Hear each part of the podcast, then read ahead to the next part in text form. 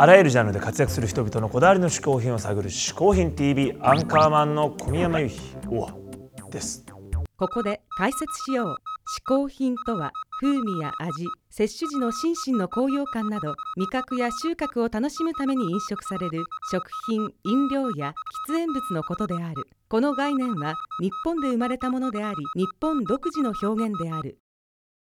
しかしかしかしかしかい今週のゲストは編集者評論家の山田五郎さんです。仲間はね仲良しですよね、まあ、仲良しっていうほどねおこがましいというかあれですけども、まあ僕大好きでこの番組でもちろん出てもらってますけど。はいはい。まあ五郎さんは変わらないですね。そうですね。あのご本人は割となんだろうちょっともうちょっとおじちゃんだよみたいな感じのことを言うんですけど、まあ、見た目も変わんないし、あのなんていうんですか頭脳明晰感というかね。知識の半端なさ、ちなみに勘のところじゃないから頭脳明晰の方だからね。勘ねじゃないけどね、うん、別に勘はいいんで頭脳明晰かどうかなんて。エコエコ。こというね。そして私も今日はですねこの季節に合わずにこうちょっとねノーネクタイでいこうかと、ノーネクタイね、えーちょっとこれねちょっとこういいでしょ？いいですね、もう。完全にネクタイ忘れてしまったんでそうでしょうね。えーこれから5回分はノーネクタイでいきますから皆さんぜひ大変失礼で申し訳ありませんが。いえいえいえ。はい。そんな山田五郎さんに嗜好品を紹介してもらいましょう。こんにちは。山田五郎と申します、えー、57歳になりました。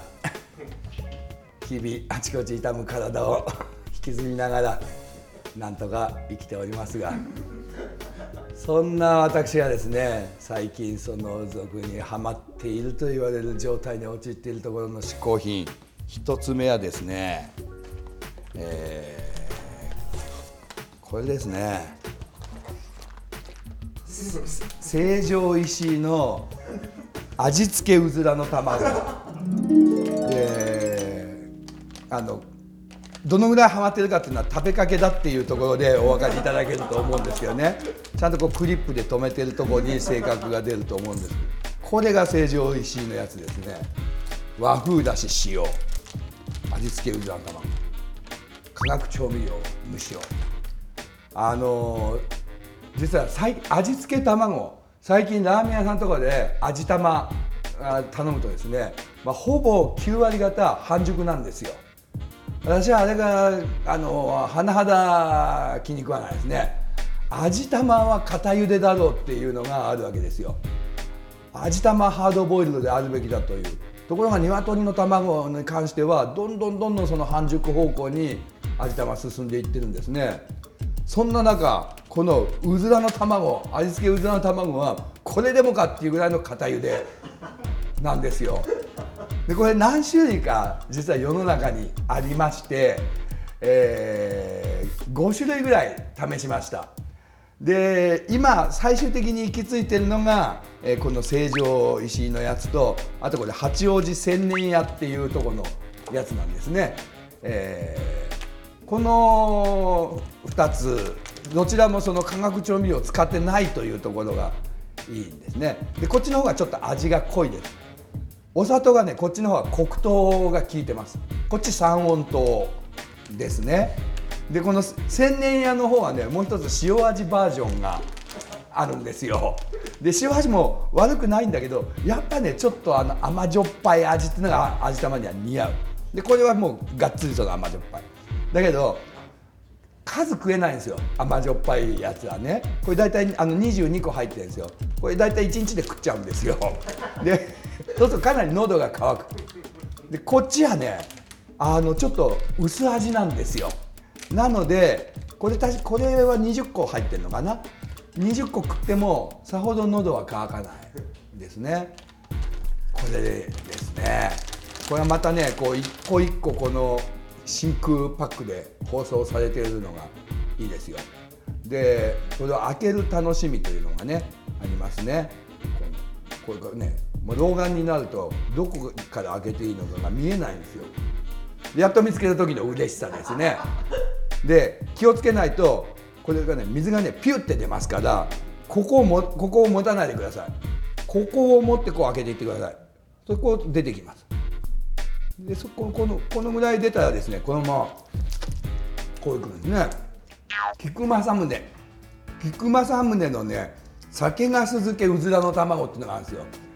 これもなかなかただもう酒粕漬けだから車乗る時とかはね食べられないんですけどねたまにお酒のつまみなんかにいいんですね。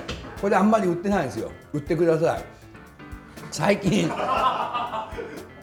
最近この成城石井のうず玉はねおそらく俺が思うに世の中で密かに流行ってますよなぜならねうちの近所のナチュラルローソンで置くようになったんですよ。特に俺が置いてくれって頼んでないのにまるで見透かしたかのようにですねこれが置いてある。ナチュラルローソンで買うとこれ690円なんですけどね、ええ。だからねやっぱり今あの味玉が半熟化していくことに心を痛めてる人は密かにここに行ってるんじゃないかと思いますね。というわけで私が今ハマっている嗜好品の最たるもの1日1袋は食うという、えー、成城石井の和風だし味付けうずらの卵でございました。山田五郎さん一つ目の嗜好品は味付けうずらの卵でした。やっぱうずらの卵一つとってもあの五郎さんがいわゆるこう、ね。うんちく的なものつけてあの説明が面白いね、面白いですよ。あそんなうずらの卵が大好きな山田五郎さんに「嗜好品 TV」からおすすめしたい食べ方があるんですよ。はい実は今巷で大ブームなのが、うずらの卵殻ごと串焼きなんです。殻ごと串焼き？はい。うん。殻ごとうずらを焼いちゃうものなんですけど殻ごと焼いちゃう？殻ごと焼いちゃうんですよ。はい。これいろいろね、えー北海道室蘭市だとか、ん。愛知県豊橋市が発祥だとかうん。いろんな説がある食べ方なんですけれども二つしかないけどね。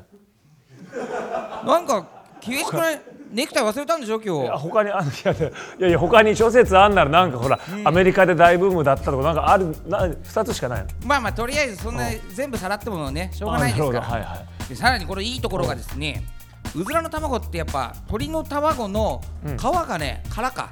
約半分の厚さなの、あいわゆる鶏の普通の卵よりそうもそうそう。おおだから食べてもね気にならない。本当かな？本当ですよ。本当？しかもそれ殻ですからうん。カルシウムも取れちゃう。んまあうん。うでさらにもう殻を省く殻を剥くうん。手間が省けちゃうんですね。食べちゃうんだもんそのまま。まあ、まあ、あ確かに面倒くさいよ。面倒くさいんだようずらの卵って小さいから面倒くさい。うん。うそれをねパクっていけちゃうわけです。んなるほど。はというわけでねいえ。今回スタジオにこの殻ごと串焼き塩味の方をご用意いたしましたのでちょっと食べていただきましょう。え塩味の方って何カモンお。あこの人もしかしたらん？年末に出てくる人よく。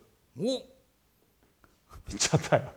やっぱまだ早かったんでちょっとね。ねえ。やっぱ年末だけしか出てこないんで。まだねえ23週あるってことですよね。はいはいはい。これですか。そうですか。いやこれはちょっと厳しいよ。もう見た目はねうずらの卵だよね。うんこれこのまんま食べんの？食べれるんですよ。焼いてあるけど確かに。だって半分の厚さですから。えうん。ー、本当に流行ってんのこれ。やってますよもちょっとじゃあ行ってみますね。うどうぞ。おおいい音。どうですか？うん。硬くはなさそうだねあんまり。うん。うん。あのね皮を剥いたゆで卵あるねはいはいはい。あの売店なんかで売ってるこういう、まあ、いわゆるゆで卵、うんうんあれを公園で食べようとして、ん。砂場に落としちゃってあーってなってそのまま食べてる感じね。どういう砂っぽいってこと？あのあーってなってあーまあまあまあまあいいやーってなった感じ？そう褒めてんだよね。もう北海道室蘭市がもう怒りまくるよ。ただあのね思った以上に殻は残らない確かにでしょ？食べてあの、食べてる時は正直こう気持ちも含めて気持ち悪いけど、それが口の中にずっとジャリジャリ残るような感じではないそうですよあーこれ面白い大流行りですもんうん音はかなりいいよ音いいじゃんうんでもやっぱなんかね慌てんぼうのお父さんみたいな感じです砂場感が砂場感があるあお父さん何やってんのってまあまあいいや食べちゃう食べちゃう3秒ルールとかやってる感じのうちに食っちまえみたいなものすごいおすすめはしませんがいやいやいやいやいやいや、山田五郎さんもううずらの卵マニアということなんで、もしよかったら一度こんな食べ方もしてみてください。